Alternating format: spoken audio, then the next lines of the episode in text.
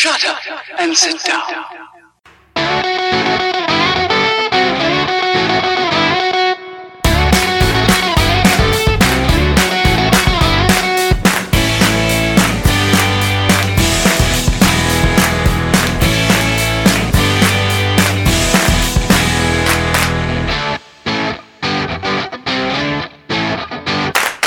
Selamat datang kembali di Podcast Bung. Kali ini sudah memasuki episode sembilan belas. Angka yang ya cukup dinanti-nantikan lah oleh salah seorang supporter klub tertentu. Yang semoga saja ter, apa semoga saja tercapai di akhir musim nanti. Segmen pertama kita bahas uh, review dari Liga Champions da- yang Rabu Rabu dan Kamis dini hari. Kemarin sudah berlangsung. Yang Rabu dini hari itu ada Liverpool versus Bayern München. Uh, Liverpool bermain tanpa palang pintu utamanya Vir- Virgil van Dijk. Uh, Fabinho diplot ke belakang. Uh, hasil akhirnya kosong kosong. Boring dua-duanya tuh. Wede. uh, gue sih gue gue nonton full. Cuman kalau menurut gue sih babak pertamanya itu apa ya, keren lah, itu udah emang karena dua tim besar kan, jadi apa sih iya. jual beli jual beli serangan terus uh, apa dua kedua tim bisa mempertahankan area pertahanannya dengan baik ya. Tapi menurut gue babak pertama tuh gimana? Dua-duanya ya main biasa aja, dua sering salah passing kan. uh, Liverpool sempat beberapa kali momen itu pemain gelandang bertahan sama main belakangnya salah passing dan kerebut sama main depannya Bayern München. Cuman ya itu, mereka terlalu tergesa-gesa. Kayak uh, sayapnya München tuh siapa? Kingsley Coman sama Serge Gnabry. Ya berapa kali salah ambil keputusannya. Harusnya dia crossing, malah dibawa lari terus. Atau saatnya dia shoot, hmm. malah dia melakukan hal yang lain. Itu kan mereka jadi kehilangan momen dengan momen yang jadi kan ya peluang itu terbuang sia-sia. Ya mungkin juga sama kan, sempat sempat berapa kali kayak tertekan gitu nih gue lihat. Iya kan, dia main di belakang ya, gitu. Main ball position dan so. Dia berani banget apa jarak mainin ball position di belakang, di berapa kali back pass ke Manuel Neuer dan Neuer juga nggak nggak langsung ngesut jauh ini apa mainin yeah. di belakang dulu dan hmm. ready di press. Tapi ya gitu, pemain trio Firmansahnya Liverpool tuh masih belum greget lah dong itu menurut gue bilang. Iya. Terus ya yang gue soroti sih kenapa serangannya Liverpool tuh agak apa ya, agak menurun lah, soalnya kan si tiga gelandang ini dia dia tuh fokusnya ag- lebih banyak untuk ngebantu pertahanan kan, si Fabinho tuh jadinya nggak nggak bisa main seperti biasanya lah, ada yang berubah.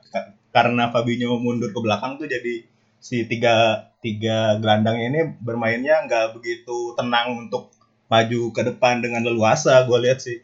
Nah iya kan, yang pernah gue bilang di episode sebelumnya kan, ya kunci Bayern Munchen di tengah tengahnya tuh ada Thiago Alcantara, ada James, ada ada Leon Goretzka. Kalau mereka dibiarkan gitu aja tuh kurang pressing ya habis apa? Pertanyaannya Liverpool itu enggak, kalau menurut gue nih, kalau misalnya Van Dijk nggak akumulasi nih, lini tengahnya tuh mainnya beda kan, jadi Fabinho lebih ke tengah kan. Iya, mereka mau mau nggak mau ya harus fokus ke pertahanan juga. Iya. Lah nggak bisa main kayak lawan Bournemouth loh misalnya gitu. Tapi München pun eh, dengan apa dengan klub kan Liverpool minus Van Dijk nih, cuman Münchennya pun serangannya nggak begitu apa ya, menurut gue sih itu mungkin tuh nggak memanfaatkan apa ya nggak memanfaatkan ketidakhadiran Van Dijk di pas match kemarin. Ya, tapi gue pas gue baca gimana? Berita di habis pertandingan itu kan si Niko Kovac dia bilangnya juga sebenarnya nggak terlalu ngotot ngincer menang ya. Dia bisa dapat satu poin jadi dari Liverpool tuh menurut gue menurut dia udah cukup bagus karena mungkin ya dia tahu lah Liverpool mainnya kayak gimana, tambah lagi atmosfer Anfield kayak gimana. hmm. Ya München juga sebenarnya nggak seratus persen full juga mainnya kan, yang main di situ. Si Muller ya akumulasi ternyata. Terus ada Jerome Boateng juga main kan. Mm-hmm. Ya. Terus oh ya yang terakhir-terakhir tuh yang gue lihat si Javi Martinez-nya Munchen kan kayaknya dia udah cedera, udah apa ya, udah harusnya udah ditarik keluar cuman dia tetap ngotot main. Menurut gue dia salah satu kunci kesuksesan lini tengahnya Munchen juga. Cuman menurut gue dia jadi salah satu titik lemahnya juga. Soalnya kan de- dengan dia berusaha untuk tetap berada di lapangan berarti Munchen tuh nggak punya pemain yang bisa ngegantiin posisinya si apa Javi Martinez kalau misalnya dia cedera kan. Menurut gua kayak Fernandinho-nya Fernandinho-nya City lah itu kan. Iya nggak menurut lu? Iya. Dia yang mainnya lebih stylish sih kalau enggak si Javi Martinez. Javi Martinez kan bisa jadi back tengah juga. Kalau dulu pas munculnya zaman Pep Guardiola ya. Hmm. Dan kalau gue lihat statistiknya juga ini tandingan minimal shot on target coy. Kan Liverpool nge-shoot lima belas tanding, tandingan. Iya, yang on target cuma dua. Iya. Bayern München sembilan kali nge-shoot. Yang on target nol. Nah, itu malah nol kan München. Ya berarti ya. Ya, ini apa? Di luar sangat luar ekspektasi lah kan. Gue prediksi ya, waktu itu gue prediksi dulu sama misalnya palingannya. Hmm. Tapi ternyata dua-duanya gak ada yang bisa golin. Ya gue prediksi bisa satu atau dua gol, satu aja gak dapet. Nah itu babak pertama nih gimana? Kalau gue liat di babak kedua dia mainin ini ya siapa? Di Koregia. Iya. Ya menurut gue tuh momen apa gunanya sih itu? Ya mungkin enggak, kayaknya gitu. Faktornya Firmino-nya kan awal-awal iya. Tuh emang kayaknya kurang fit deh, jadi dia ditarik menit tujuh puluhan sekian. Ya itu gue juga jadi minusnya Liverpool musim ini kalau untuk stok penyerang keduanya, terutama penyerang Burni ya yang bisa jadi pemain nomor sembilan-nya menurut gue masih gak kurang kan. Kalau soalnya kalau Firmino itu kan karakternya agak beda kan.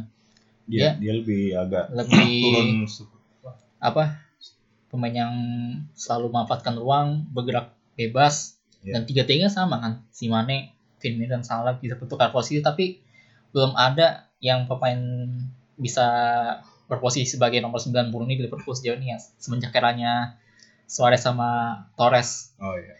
Nantikan saja musim depan nih apa bursa transfer musim panas pasti ada satu striker top kelas dunia lah. Firmino ini dijual ya? Enggak, Firmino tetap. Jadi dua itu ganti-gantian, ntar Firmino jadi nggak nggak terlalu terkuras ini stamina-nya. Iya, itu di Fokodiki menurut gua dia golin satu doang loh, pas lawan Everton dah itu doang dah. Cuman satu gol berharga tiga poin coy itu. Aja. Di, di akhir musim coba kita itu. Gak bisa dibilang dia pemain yang hebat. Sturridge juga menurut gua udah habis lah itu masalah masalahnya. Tapi emang Origi emang cuma di di plot untuk jadi super sub doang, nggak nggak di style untuk iya, main. Gua, full sembilan puluh menit, jadi wajar lah. Terus, oh ya, yang gue sorotin lagi di, di babak pertama tuh, sebenarnya Liverpool mainnya udah udah cukup enjoy. Terbukti ada sempat dua kali tendangan salto loh, siapa sih? Nabi Keita sekali, Mane. Sama Mane sekali salto. Gitu. Meskipun off target ya saltonya, cuman ya berani salto di kotak penalti Munchen tuh ya sebuah apa ya? Berarti itu menunjukkan uh, tingkat kepercayaan diri Liverpool tuh ya lagi nah, tinggi-tingginya lah untuk bisa mencetak iya, gol ke gol. Mungkin juga Munchen. Sama. Punya hal yang sama. Nanti dia juga apa? Dia di leg kedua juga bakal beda lah mainnya yakin gua. Ya, terus kalau catatannya Munchen sih uh, dari Bundesliga sama U C L dia jarang clean sheet di kandang sendiri loh berapa match. Di Bundesliga malah dia jadi lebih banyak kebobolannya nih. Ya makanya jadi, situasi kosong-kosong sini sebenarnya masih fifty-fifty ya. Beda iya. Kalau misalnya serinya dengan ada gol ya. Goal, iya. Makanya di leg kedua menurut gue kuncinya itu adalah siapa yang bisa nyetak gol duluan. Hmm. Apalagi kalau golnya itu di babak utama. Menit A, menit pertama malah. Iya, itu gol-gol menit awal pasti mengubah jalannya pertandingan tuh langsung. Tapi B T W si Joshua apa? Kimmich itu dapat oh, kartu iya. kuning dan dia akumulasi, akumulasi dia di match nanti enggak. Si Muller juga kan kartu kartu merah langsung, jadi uh, larangan bermainnya dua match. Begitu ya? Iya kan dia, dia di match Ajax tuh game week keenam kan. Tapi menurut gua Thomas Müller juga udah turun sih menurut gua di Munchen. Iya, tapi tetap aja kalau dia misalnya aja masuk ke di bawah kedua kan ngeri-ngeri juga itu orang. Terus match selanjutnya Lyon ya, Barcelona ini hari kosong juga. Hari Rabu tuh pertandingannya bapuk semuanya. Untung gitu gue nggak nggak streaming yang ini, jadi cuma nonton satu doang. Iya, gue lihat highlight-nya ya. Highlight-nya gimana? Itu benar-benar Barca semua yang nyerang. Jadi sehari sih tuh dari awal sampai akhir itu peluangnya Barca semua, yang nggak ada nggak ada peluang nggak ada nggak ada peluangnya ya, Lyon. Cuplikannya bagaimana caranya Lyon bertahan ya di match itu ya. Tapi anehnya juga Barca tuh nggak jarang banget on targetnya. Dia kan dua puluh lima kali nge-shoot ya. Hmm. Yang on target cuma lima. Dia kan cuman seperempat lah katakan gitu. Seperempat lebih. Buat posisinya juga ya biasalah Barca pasti unggul. Hmm. Ya, cuman itu Barca, kalau catatan gua Barca itu dalam tiga pertandingan terakhir ya, termasuk yang ini semenjak El Clasico yang Copa del Rey kemarin, hmm. itu golnya cuma satu. Pas per match satu totalnya satu kali doang. Oh. Pas penaltinya Messi lawan Valladolid udah itu nggak nggak pernah golin lagi apa yang kemarin itu lawan Olympique Lyon. Hmm. Dan ya itu kan Barca apa kesusahan nembus tendangan Lyon, dan sekali dapat pulang juga tendangannya pada melenceng, nggak ada yang nggak ada yang tepat sasaran lah istilahnya. Hmm. Dan ya menurut gua hasil yang ya sebenarnya ya sesuai dengan ekspektasinya si Lyon lah. Mereka nggak nggak sampai kalah di kandang sendiri, sendiri dan mereka juga nggak diunggulkan kan dalam pertandingan ini. Yeah. Malah malah masih ada peluang bagi mereka kan. Karena Barca nggak bisa nggak bisa nyuri gol away. Yang tadi gue oh. bilang kalau misalnya dia gol lima yeah, sama statusnya sama kayak Liverpool Munchen nol nol. Terus nah, lanjut di pertandingan hari Kamis Atletico Juventus dua kosong. Iya, sebenarnya agak di luar dugaan ya bisa menang selisih dua gol, clean sheet pula. Pas gue nonton, gue liat permainannya Juventus, ya gue liat, ya ini Juventus mainnya kayak begini mau berharap juara. Si hmm. Allegri menurut gue terlalu konservatif pas pertandingan kemarin itu, dia nggak berani ngambil inisiatif serangan menurut gue, karena kan sebenarnya Atletico itu juga nggak terlalu istimewa lah musim ini menurut gue. Iya. Terlepas Atletico kan nggak iya. mengandalkan ball possession kan? Iya dia kan. Jadi posisi rata-ratanya di bawah lima puluh persen uh. dan kemarin aja cuma tiga puluh enam persen dibandingkan Juventus. Dan anehnya kan Juventus itu mainin si Mattia De Sciglio yang uh, lebih defensif mainnya daripada Joao Cancelo. Dan itu menurut gue juga keputusan yang salah. Oh itu juga. Back sayapnya ya? Iya. Dan si Atletico beberapa kali manfaatin kesempatan laut serangan-serangan balik, dan bahkan peluangnya dia lebih jauh lebih berbahaya daripada si siapa? Si Juventus. Hmm. Dan akhirnya golnya kan gol dari set piece. Dan ini juga kelemahan Juventus seperti ini kan. Iya, dua-duanya ya set piece ya, corner. Nah, kan Juventus dulu yang pas penyisian yang kalah lawan M U kan golnya juga dari set piece semua kan. Oh yang Vision Group ya. Nah, nah sekarang setpiece semua dan backnya golin dua-duanya, dan gol yang kedua kan deflektifnya Ronaldo kan itu golnya si Diego Godin. Hmm. Dan ya kalau faktanya juga di pertandingan ini jadi kalau nggak salah tuh clean sheet ke seratus dua puluh empat-nya Atletico di bawah Jan Oblak. Diego Simeone. Oh di Simeone. Dan selama Simeone melatih Atletico dia Atletico cuma kebobolan seratus dua puluh. Artinya jumlah clean sheet-nya lebih banyak dari jumlah kebobolannya kan. Hmm. Ya. Ya, berarti emang Diego Simeone spesialisasinya ya dari bertahan ya. Hmm. Jadi mirip-mirip Mourinho gitu. Dan gue sih mikirnya kalau misalnya Atletico lolos, misalnya kan peluangnya lebih besar Atletico ya. Sekian persen lah dia udah ada peluang untuk lolos. Gue sih ngarepinnya dia lawan ketemu City tuh. Bisa enggak City ngebongkar apa sih defense-nya si iya. Diego Simeone? Ya Atletico tuh kan menurut gue tim-tim kecil-kecil cabai rawit lah istilahnya gitu kan. Hmm.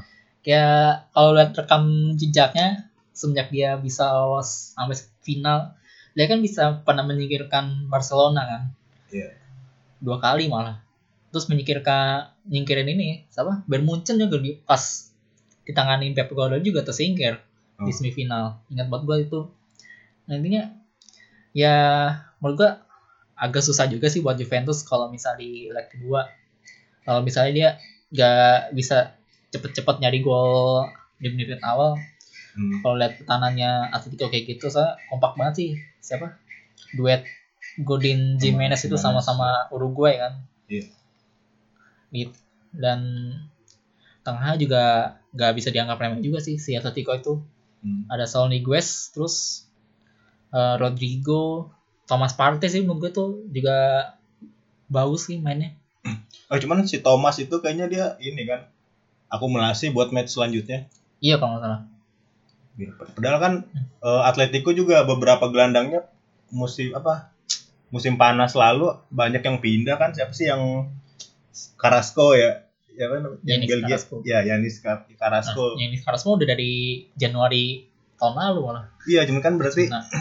udah apa ada penyesuaian sama pemain baru kan di lini tengahnya cuman. Ya tetap kompak-kompak aja gitu di tengahnya dia. Itu aslinya tiga kosong itu kan sebelum golnya siapa Giménez Alvaro Morata cepet golin. Oh. Cuman gue lihat di cuplikan enggak ada tuh itunya. Ada, ada. Offset atau kenapa dia? Dia, dia gara-gara ngedorong si Bonucci. Udah sempet selebrasi malah. Oh. Tapi gara-gara ada review dari V A R. Oh iya. Uh, jadinya dibatalin. Oh ya ngomong-ngomong soal V A R nih pertandingan terakhir Schalke Man City kayaknya banyak keputusan wasit yang dipengaruhi sama V A R ya. Iya. Yeah. Dari penalti terus ya penalti sih mayoritas. Penalti yang pertama. Dari oh. yang pertama kan sempat apa? Di review dulu kan tendangannya siapa gue lupa tuh e, di blok sama pemainnya City ternyata yeah, kena, kena, kena tangan kan. Sebenarnya yeah. hasil dua tiga tuh juga enggak terlalu buruk lah buat Schalke kan. Kalau melihat rekam jejak di Bundesliga mereka yang masih terpuruk di kelas empat belas hmm. dan dia uh, cuman bahkan kan sempat unggul kan dua satu iya blok pertama itu kan. Harusnya bisa dipertahankan unggul unggul unggul jumlah pemain kan si siapa Otamendi kan dapat kartu merah pas babak kedua babak kedua ya cuman hmm. ya kalah emang kan kemenangan City udah diprediksi cuman nggak diprediksi siapa bisa cetak dua hmm. gol ya. Dan golnya City kan gol individualis semua kan. Gol yeah. kedua siapa? Gol pertama gara-gara kesalahan tuh kipernya. Ngasih hmm. bola ke David Silva, Silva umpan ke Aguero gol. Yeah. Gol kedua free kick Leroy Sané. Yeah. Gol ketiga. Gol ketiga malah Sterling. Sterling berbau pelanggaran enggak sih itu yang agak ngedorong dikit pakai tangan gue sih ngeliatnya. fifty-fifty sih kayaknya oh. itu. Ya, tapi kan ya enggak kayak City pada umumnya lah. Iya. Yeah. Gue lihat juga di press press conference setelah pertandingan Pep Guardiola apa ya komentarnya juga nggak begitu bagus ya nggak begitu positif meskipun City-nya yeah. menang. Ya gue ya tau lah Guardiola kan orangnya emang apa, sosok perfeksionis, perfeksionis gitu ya. Ya. Ya intinya ya, ya berat juga sih buat Schalke lah. Buat mereka ngasih ngasih perlawanannya juga udah bagus buat awal City lah. Iya dia udah bisa menampilkan sepak bola yang menghibur aja udah bagus sih kemarin dua tiga. Terus ya yang harus diperhatikan kan satu lagi tuh kita tuh sebagai supporter jangan cuma mengharapkan hasil. Kita tuh harus belajar untuk menghargai proses yang di apa ya yang dilakoni klub favorit kita masing-masing. Jadi kayak kita ketemu lagi di segmen selanjutnya.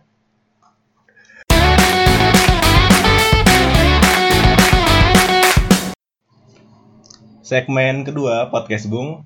Kali ini kami akan membahas uh, derby terpanas taran Eropa yang akan berlangsung hari Minggu ya. Hari Minggu nanti jam sembilan lima belas Northwest Derby antara Manchester United versus Liverpool di pekan ke dua puluh tujuh ya. dua puluh tujuh.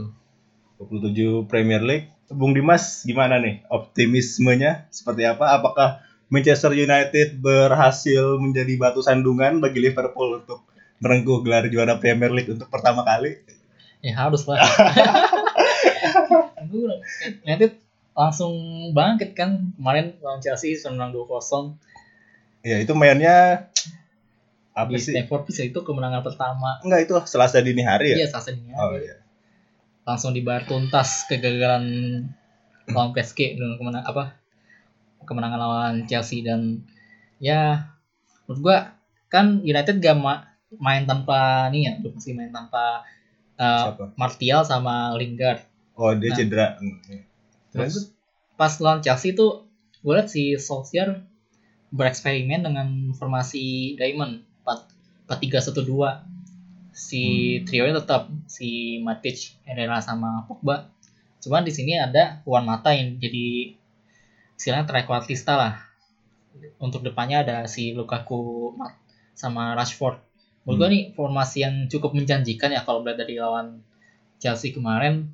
Uh, Juan Mata seenggaknya dia bisa bantu lini tengah buat defense juga, buat hmm. menangkal menekan gelandang gelandang bertahannya lawan, dan saat serangan itu juga bisa membantu uh, Pogba juga, jadi mengurangi ke Pogba sentrisannya United lah.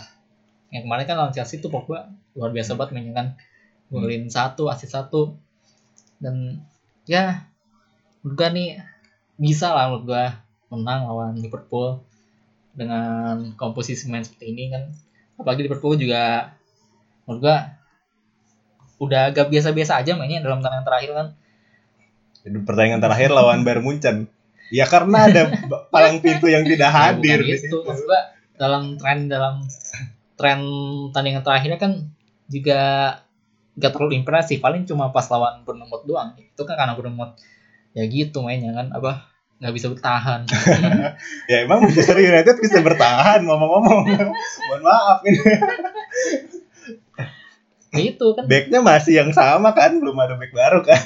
Okay. Gimana? Udah, udah udah meningkat ya performanya. Udah di upgrade ininya, softwarenya udah di upgrade. Nanti lawan Chelsea itu clean sheet. Yeah. Di domestik ya, hitung aja domestik. Fulham clean sheet. Terus lawan Spurs juga clean sheet. Artinya dalam beberapa match terakhir yang pas gue ingat sebelum sebelum Solskjaer menangani nanti kan si M U itu cuma dua kali clean sheet doang. Sekarang hmm. udah nambah lagi kalau nggak salah itu udah. Ya punya. Padahal sebelum Solskjaer mainnya bertahan ya, cuma clean sheet dua kali. Terus Uh, kalau tadi gue lihat di statistik Premier League udah hampir mendekati sepuluh clean sheet, itu kan udah catatan yang uh, peringkatan pesat lah dari sisi pertahanan ya, walaupun belum bisa dibilang sempurna. Hmm. Intinya ya punya potensi United bisa mencuri kemenangan lawan Liverpool, dan ya jadi jaraknya kan sekarang jaraknya berapa sih Liverpool City? Sama jaraknya... ya. Tapi kan City udah main duluan. Iya, dengan poin sama, tapi Liverpool punya satu pertandingan yang belum dimainkan. Ya, ya intinya United akan menambah peluang selisih gol Liverpool. Enggak, tadi main apa United udah clean sheet berapa kali lawan? Gue lupa, udah berapa kali? Lawan uh, Chelsea ya tadi, yang terakhirnya Chelsea, Chelsea terus Fulham, Fulham, Spurs, siapa lagi? Intinya gue ingat banget pas zamannya Mourinho kan sering banget United tuh jebolan dua pertandingan dalam satu pertandingan, dua dua gol dalam satu pertandingan ya. Sekarang rata-rata cuman ya maksimal cuma jebolan satu lah kalau misalnya clean sheet. Ya itu udah apa upgrade yang luar biasa lah. Iya, cuman dari sekian clean sheet itu nanti di hari Minggu malam trio Firmansyah akan kembali mengajarkan kepada David De, De Gea bagaimana caranya untuk mengambil bola dari uh, jala gawangnya sendiri. Apa? Gimana? Semen... Gimana? Uh, Trio Firmansyah tuh cuma bisa golin gawang Daging itu cuma Sadio Mane doang kemarin kan. Biasanya Sancho dan Shaqiri. Intinya oh. Gak jaminan lah. Kata gue salah bakal dikantongin sama Lucian nanti nih. Tandingan tandingan Northwest Derby, apalagi Mohamed Salah itu di tandingan big match juga melempem lah, kata bisa dikatakan gitu, kecuali lawan Arsenal ya. Lu perhatiin aja lawan City kan nggak pernah golin, Chelsea juga nggak golin, Spurs juga nggak golin, pas United juga blank lah istilahnya gitu. Yeah. Ya itu akan terulang lagi lah menurut gua. Iya kan di depan trio Firmansyah tuh dia tugasnya untuk apa ya? Untuk apa? Bikin pertahanannya pertahanannya M U yang sudah tidak fokus itu kema- semakin kehilangan fokus. Nah, jadi nanti dari tengah tiba-tiba muncul ada seorang baby shark. Siapa? Baby shark siapa kiri nanti masuk dari lini tengah. Siapa yang babak kedua mainnya? Ya emang kan golnya ntar babak kedua. Iya, gol golnya babak kedua. Nanti udah digolin tiga dulu. tujuh puluh lima plus nanti akhirnya masuk. Ingat ini nanti tuh sangat tajam di babak pertama. Kemarin Chelsea dua gol. Hmm. Liverpool sangat rapat babak pertama, Bung. Terus apalagi ya? Ya kalau dari sisi Liverpool sih nggak apa nggak ada pemain yang kena akumulasi di untuk Liga Inggris kan. Terus pemain pilar yang cedera pun hampir nggak ada. Bahkan kemarin hari apa ya di latihan terakhir pas lawan Bayern München gue lihat di sesi latihan Liverpool tuh kan ditayangin secara live, ada si Alex Oxlade-Chamberlain udah ikut latihan bareng ya, tapi tim utama. Mungkin langsung main lah. Itu main habis cedera panjang. Iya, tapi ya dengan kehadirannya dia di bench kan ya akan apa ya bikin pemain M U itulah makin ketar-ketir lah. Emang apa yang badan sih Chamberlain? Dia berpengalaman kapan? Cetak gol lawan klub Manchester coy di kapan coba? Di lawan Man, lawan Man City dia cetak gol berapa kali? Kapan? Ya. Dia kan juga, dia senang juga pernah golin. Iya kan lawan klub Manchester nih ini nanti kalau misalnya dia main dia bisa yeah. cetak gol pertama.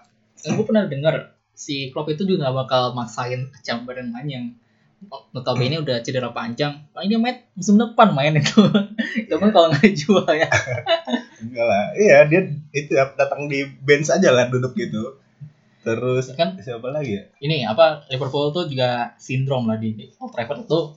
Dari sembilan pertandingan terakhir tuh cuma menang sekali. Yang pas sisanya satu kali seri dan sisanya kalah. Yang pas kapan? Yang pas tadi belum diselesaikan kalimatnya. Pas Liverpool menang itu ya pas ini dua ribu tiga belas empat belas ya zaman Moyes, sisanya kan gak pernah menang. Termasuk yang pernah kalah tiga kosong tuh ya, eranya Van Gaal. Hmm. Yang pas siapa?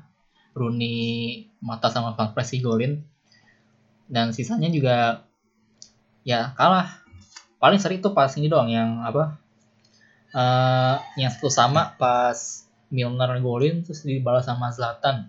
Oh, enggak tapi pas momen Liverpool menang di Old Trafford itu kan selalu momen ketika Liverpool lagi peringkat satu atau peringkat dua kan lagi iya.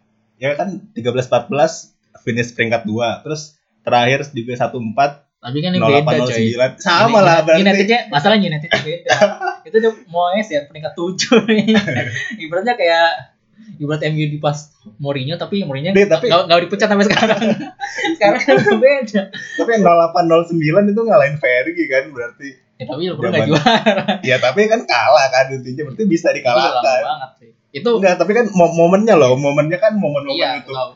Mau tapi nyari kalau yang dua ribu delapan dua ribu sembilan tuh menurut itu kecelakaan lah istilahnya gitu. Kecelakaan gimana? Enggak, coy. Orang babak pertama kan M U mimpin iya. dulu kan satu kosong. Itu gue ingat banget momen momen M U lagi peringkat pertama waktu itu lagi stabil-stabilnya. Abis menang lawan Inter Milan gue ingat banget enam belas besar Liga Champion. United juga unggul dulu. Waktu itu gue yang buat Ronaldo, soalnya gue nobar waktu itu.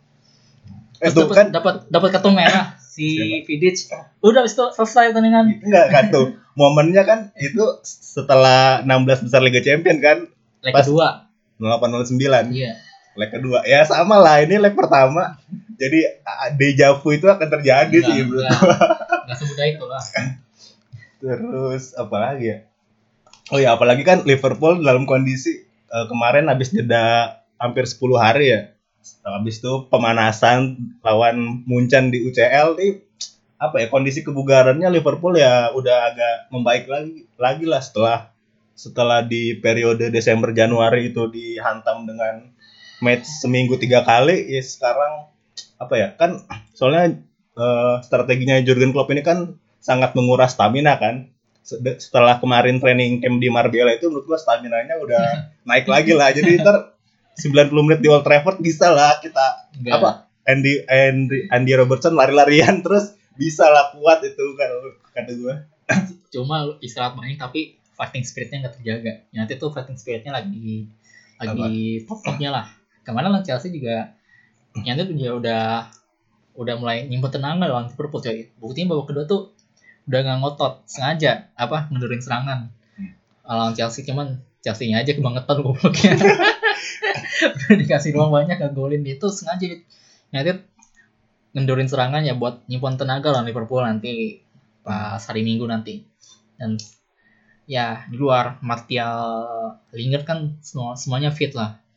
Ya cuman ya mudah-mudahan Sanchez nggak kambuh lagi tuh kumatnya. Udah Sanchez mah kerjaannya makan malam aja sama apa sama sama skuadnya M U, terus dia yang bayarin bill, udah gitu aja. Siapa tahu nanti dia tiba-tiba meledak kan apa?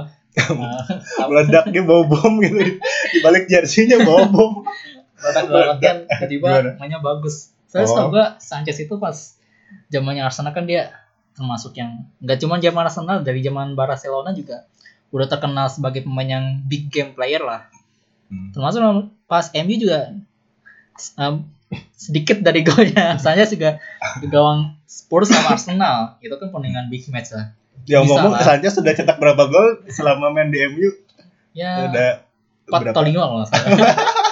Dia dia dikontrak dari tahun berapa ya? Mohon maaf saya lupa. dua ribu berapa lah? delapan belas ya? delapan belas Kan tukar sama Mkhitaryan. Ya menurut gua ya sama-sama rugi lah. Mas Mkhitaryan juga di Arsenal juga biasanya ini. Iya, itu pembelian Sanchez menjadi bukti bahwa Manchester United udah sebaiknya beralih profesi aja jadi apa? Jadi perusahaan dagang lah, nggak usah jadi klub sepak bola lagi. Mendingan jual-jual jualan jersey aja udah pasti laku. Terus apalagi yang itu terbaru? Ya, ya belum ada kabar baru. Nah, paling nah itu tadi gue uh, sampaikan tadi sangat dinantikan ketua formasi barunya si Solskjaer yang pakai formasi apa uh, diamond diamond entah ya. Pakai itu formasi yang dadakan dan nggak dipakai lagi atau bakal atau kembali terus. Kembali ke Pogba sentris lagi. Ya itu apakah Liverpool bakal mempunyai sosok Marquinhos juga di di formasi nanti, kita lihat aja nanti tuh. Oh iya kemarin ya pas P S G dia apa ya hmm. kelebihannya karena ada Marquinhos maju ya. Iya Marquinhos soalnya dia juga apa uh, apa benar-benar enggak enggak pernah maju, cuman enggak maksudnya kan Marquinhos formasi awalnya dia biasa back tengah kan empat dua tiga satu jadi gelandang bertahan gitu. Jadi gelandang tahan ya. Dan dia enggak pernah maju, stay di belakang untuk ngikutin Pogba lari kemanapun, dan itu yang enggak dilihat pas kemarin lawan Chelsea yang kemarin padahal Chelsea itu punya dua gelandang bertahan aslinya ya. Hmm. Dan ya uh, emang United butuh kekalahan lawan pas lawan P S G untuk bisa mengevaluasi dirinya uh, hmm. supaya tahulah gimana caranya untuk mengurangi uh, bebannya Pogba kalau misalnya dia pahit-pahitnya dijaga ketat. Paling ya menurut gua kalaupun Pogba nggak dijaga ketat paling main direct lah. Soalnya ini sih menurut gua apa Uh, satu kekurangannya kenapa United sampai ngejual Fellaini terlalu cepat menurut gue. Karena Fellaini kan tetap bisa berguna kalau misalnya seluruh pemain stuck lah, apa serangan-serangannya stuck, udah kasih aja bola atas gak bisa lah peluang. Iya dimajuin jadi jadi tembok ya. Ingat yang pas flashback yang dua ribu enam belas tujuh belas pas M U Liverpool kan ya perlu nyuri gol duluan kan penaltinya Milner. Di bawah kedua tuh udah serangan udara semua mainnya. Apa nanti ngandalin depan waktu Zlatan sama Fellaini udah kasih aja bola ke dia akhirnya gol juga kan. Oh iya iya sih itu mah ya nah. Strategi terakhir soalnya Liverpool juga kayaknya pernah pakai strategi yang kotor seperti itu yang sangat tidak memanjakan mata, yang sangat tidak menarik perhatian, memanjakan mata cuma kalau menang. Oh, iya.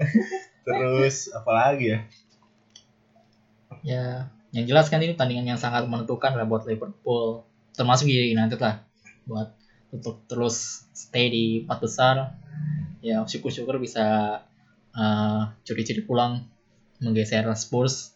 Liverpool juga mumpung si City lagi blank game week kan akan nanti kan.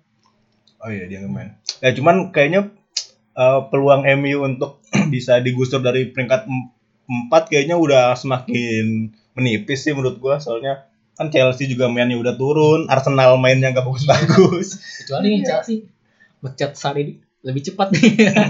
Ya cuman rumornya yeah. udah mulai santer ya katanya Sarri mau dipecat. Cuman kalaupun dipecat siapa penggantinya? Gue nggak nggak ngeliat ada yeah, pelatih siapa yang bisa main ganti cepat. Ini kan ya uh, ini out of topic dari Manchester eh apa Outwest Derby, tapi kan kalau buat Sarri juga agak nanggung sih menurut gue. Sekarang kan udah udah menjelang akhir musim lah katakannya gitu. Hmm.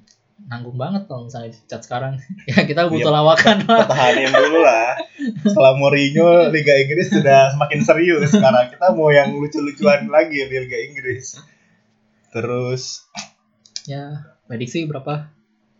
Prediksi bisa lah mencuri kemenangan kalau oleh pakai strategi diamond bisa dirampok itu diamondnya nanti. Satu uh, dua aja cukup. Kalau Giménez gimana? Uh, clean sheet lawan Liverpool sih susah menurut gue. Ya gue juga dua satu. Syukur tiga satu. Kedemen banget itu. Kunci ini babak pertama sih menurut gue. Nyari kalau misalnya uh, sampai nggak bisa golin babak pertama, ya gue mulai was-wasan. Tapi gue tetap optimis. Siapa tahu Liverpool. Ya Liverpool bisa menurut gue di atas kertasnya. Menurut gue kalau dia kalau mat dari segi materi pemain itu sama United Liverpool sebelas dua belas lah. Iya. Yang bisa ngalahin United dari segi materi pemain kan di Premier League cuma City doang udah. Hmm. Misalnya ya semua tim bisa lah dikalahin. Iya, kalau kita tunggu aja seperti apa strategi yang akan dipakai oleh Jurgen Klopp. Apakah dia naro mata-mata di pas match M U lawan P S G kemarin, gue nggak tahu. Terus ada big match lain dari Liga Eropa ah, akhir pekan nanti dari La Liga ya? Apa? Final Piala Liga? Oh itu mau kita bahas juga final Carabao Cup yang sudah hampir pasti dimenangkan oleh Man City itu. Ya sebenarnya gue agak kasian juga sama Chelsea. Kenapa? Itu formalitas doang itu Chelsea. Aduh, W O aja lah. Dia itu si Sarri ini batu banget sih menurut gue. Iya, dia nggak mau ganti sport ini kan strategi kan. Strategi. Oh, terus yang pas gue gue nonton pas ketemu M U pas uh, Senin kemarin juga nggak ada perubahan. Si formasi tetap sama dan Kante lagi-lagi jadi gelandang serang. Si Jorginho yang gue kira dia bakal nempel terus Pogba nyata juga nggak gitu mainnya. Hmm. Ya biasa-biasa aja. Higuain kesulitan, Hazard sibuk sendiri. Iya, nah, dia apa kedatangan Sarri di Chelsea ini kayak menurut gua eh, cepat atau lambat kayaknya udah mirip kayak pas Mourinho ngelatih M U gitu. Jadi banyak pemain-pemain yang sebenarnya oh, bertalenta. Enggak, jadi banyak pemain yang bertalenta tuh jadi redup karena gaya gaya strateginya. Kayak apa ya kalau di di Chelsea ya Kante nggak begitu bagus. Terus dari ini back sayapnya nih si Marcos Marcos Alonso pas sebelumnya kan dia apa ya sering maju ke depan ngasih banyak assist gitu kan. Mas musim ini juga Alonso juga masih gitu cuman, cuman dia di sisi defense itu dia jelek banget sumpah. Hmm. Itu terbukti pas lawan M U itu golnya dari sisi dia mulu kan pertama pas Herrera.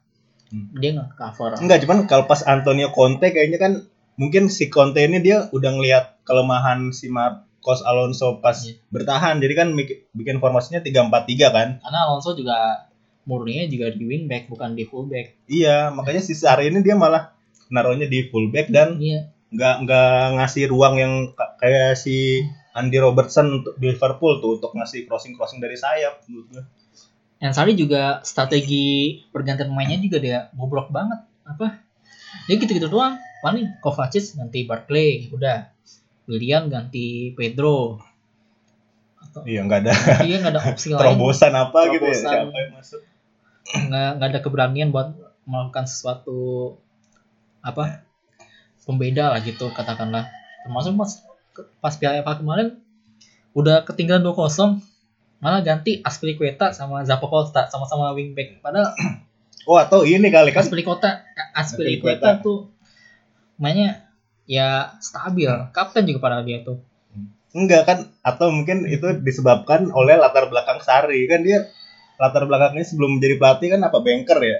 Iya kan? Bangkir. Iya, bangkir. Nah, mungkin kan sebagai bangkir itu kan dia harus apa ya? punya perhitungan gitu kan. Jadi dia tuh apa ya, agak kurang berani untuk mengambil risiko. Jadi ya wah, strategi ya, pergantian pemainnya gitu-gitu aja. Filosofinya Saribol, Saribol. Heeh. Jadi pasnya jadi apa sekarang? Saridon. Saridon. Itu gue juga bingung. Apa maksudnya Saribol tuh filosofi gimana sih? Enggak tahu gue. Gue dari dari segi permainan Chelsea ya ya gitu-gitu aja main, paling position football tapi juga enggak maksimal. Malah menurut gue lebih konkret filosofinya si Conte yang udah pasti pakai tiga back dan dia mau mengutamakan aktivitas dalam serangan. Hmm. Ya menurut gue Chelsea yang lain kali mesti berani lah, nah, apa milih manajer di luar Italia atau Portugal. Ini kan pemainnya gitu mulu kan, zamannya Abramovich. Kalau ya, nggak dari Portugal, Mourinho terus. Mourinho. Caretaker. Saya pernah dari Belanda, cuman nggak lama ya si. Itu caretaker.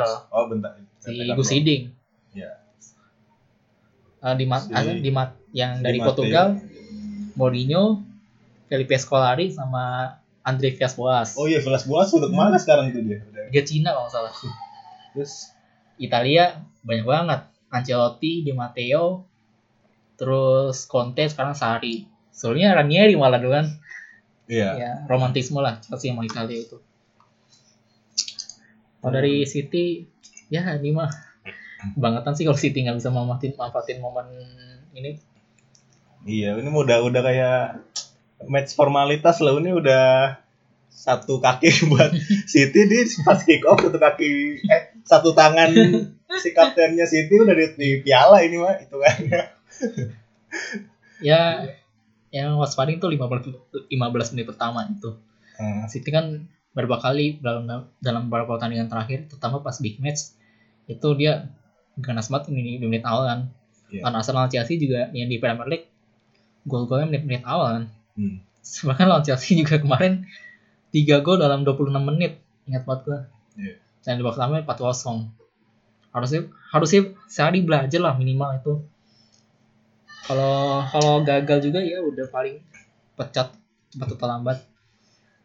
Hmm. Ya satu-satunya keunggulan Chelsea yang bisa dimanfaatkan itu kalau misalnya City tiba-tiba ya katrot terus kartu merah di menit awal itu itu mungkin jadi bisa jadi beda arah pertandingannya.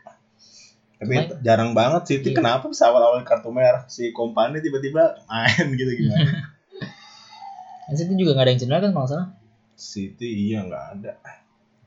Ya. Dia. Oh dia on fire semuanya nih. Dan City kalau B T W dia belum ada yang tersingkir loh. Di semua ajang dia ikutin musim ini.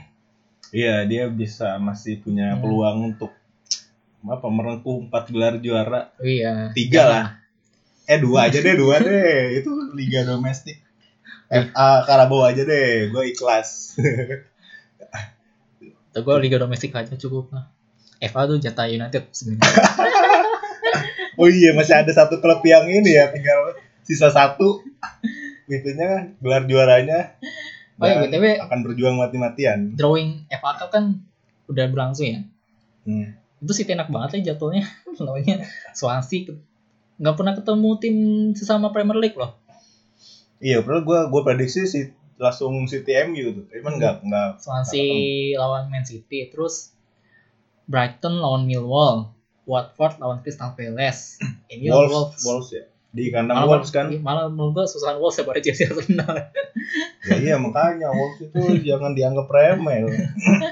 Liverpool tuh sebenarnya nggak nggak ngalah itu, emang lagi jelek aja mainnya. Terus Wolvesnya ya bagus. Ya. Terus udahlah City ambil lah Carabao Cup next apalagi pertandingan di La Liga hampir semuanya match-match mudah sih kecuali Barca Barcelona lawan Sevilla mainnya uh, di Sevilla di Ramon Sanchez Pizjuan hmm. itu dia mainnya minggu kalau salah itu Sevilla nggak tahu kenapa dia main Liga Eropa tadi malam. Iya dia main duluan ya bareng bareng sama match Liga Champions. Menang lawan siapa? Lazio. Lazio. Dan lolos.